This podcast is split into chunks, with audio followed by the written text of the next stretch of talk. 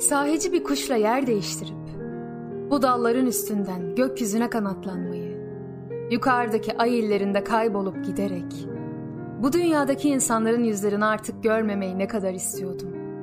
Gecedir, alemlerle göçülmüş, yangın yıkıntısında şehrin, sinsi bir karanlık uyur sanki. Bedenimde büyüyen, benden değil, kara taştan bir ur sanki. Toprak böyle kızıl kanken, gökte görünmek onur sanki.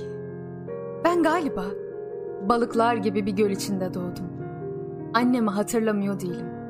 Babamı, dadımı, neferimizi. Beni bir gün sokakta koşturan bodur bir kara köpeği. Bir gün dolu bir sepetten gizlice üzüm çalarken parmağımı sokan arıyı.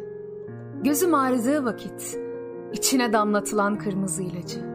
Evet, bunlara benzer daha birçok şey aklımdan geçiyor. Fakat bunların hiçbiri ilk hatıra değil.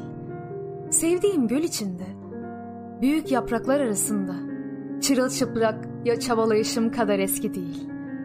Deniz kadar uçsuz bucaksız bir göl, büyük yapraklar, dört bir tarafında ağaçlar varsa, bu göl nasıl deniz kadar büyük olur diyeceksiniz. Ben senden nefret ettiğim için yabancı memleketlere kaçmıştım.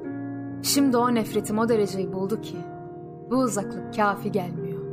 Senin yaşadığın, nefes aldığın dünyadan uzaklara kaçmak istiyorum.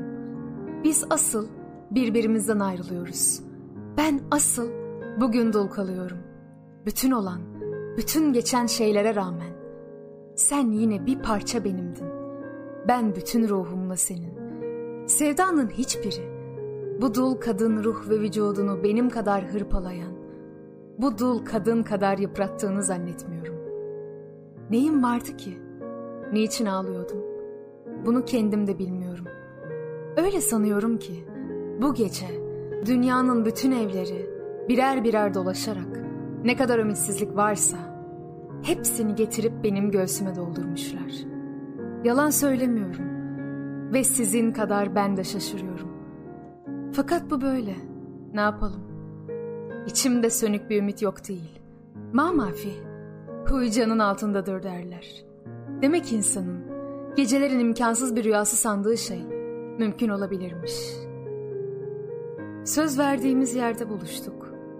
Söz verdiğimiz zamanda değil. Ben 20 yıl erken gelip bekledim.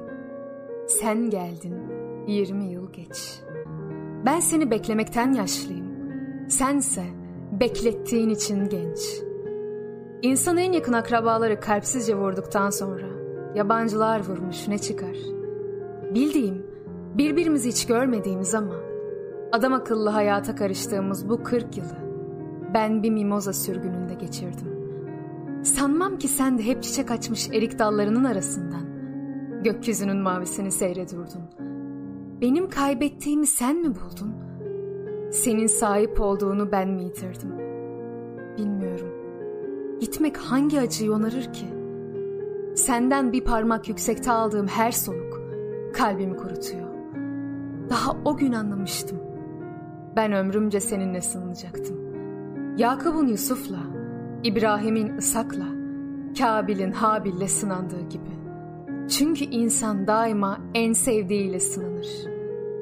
Ne söylesem, ne yapsam, kendime sana ait bir şey gözüyle bakmaktan kurtulamıyorum. Mektepte bize bir şiir ezberletmişlerdi.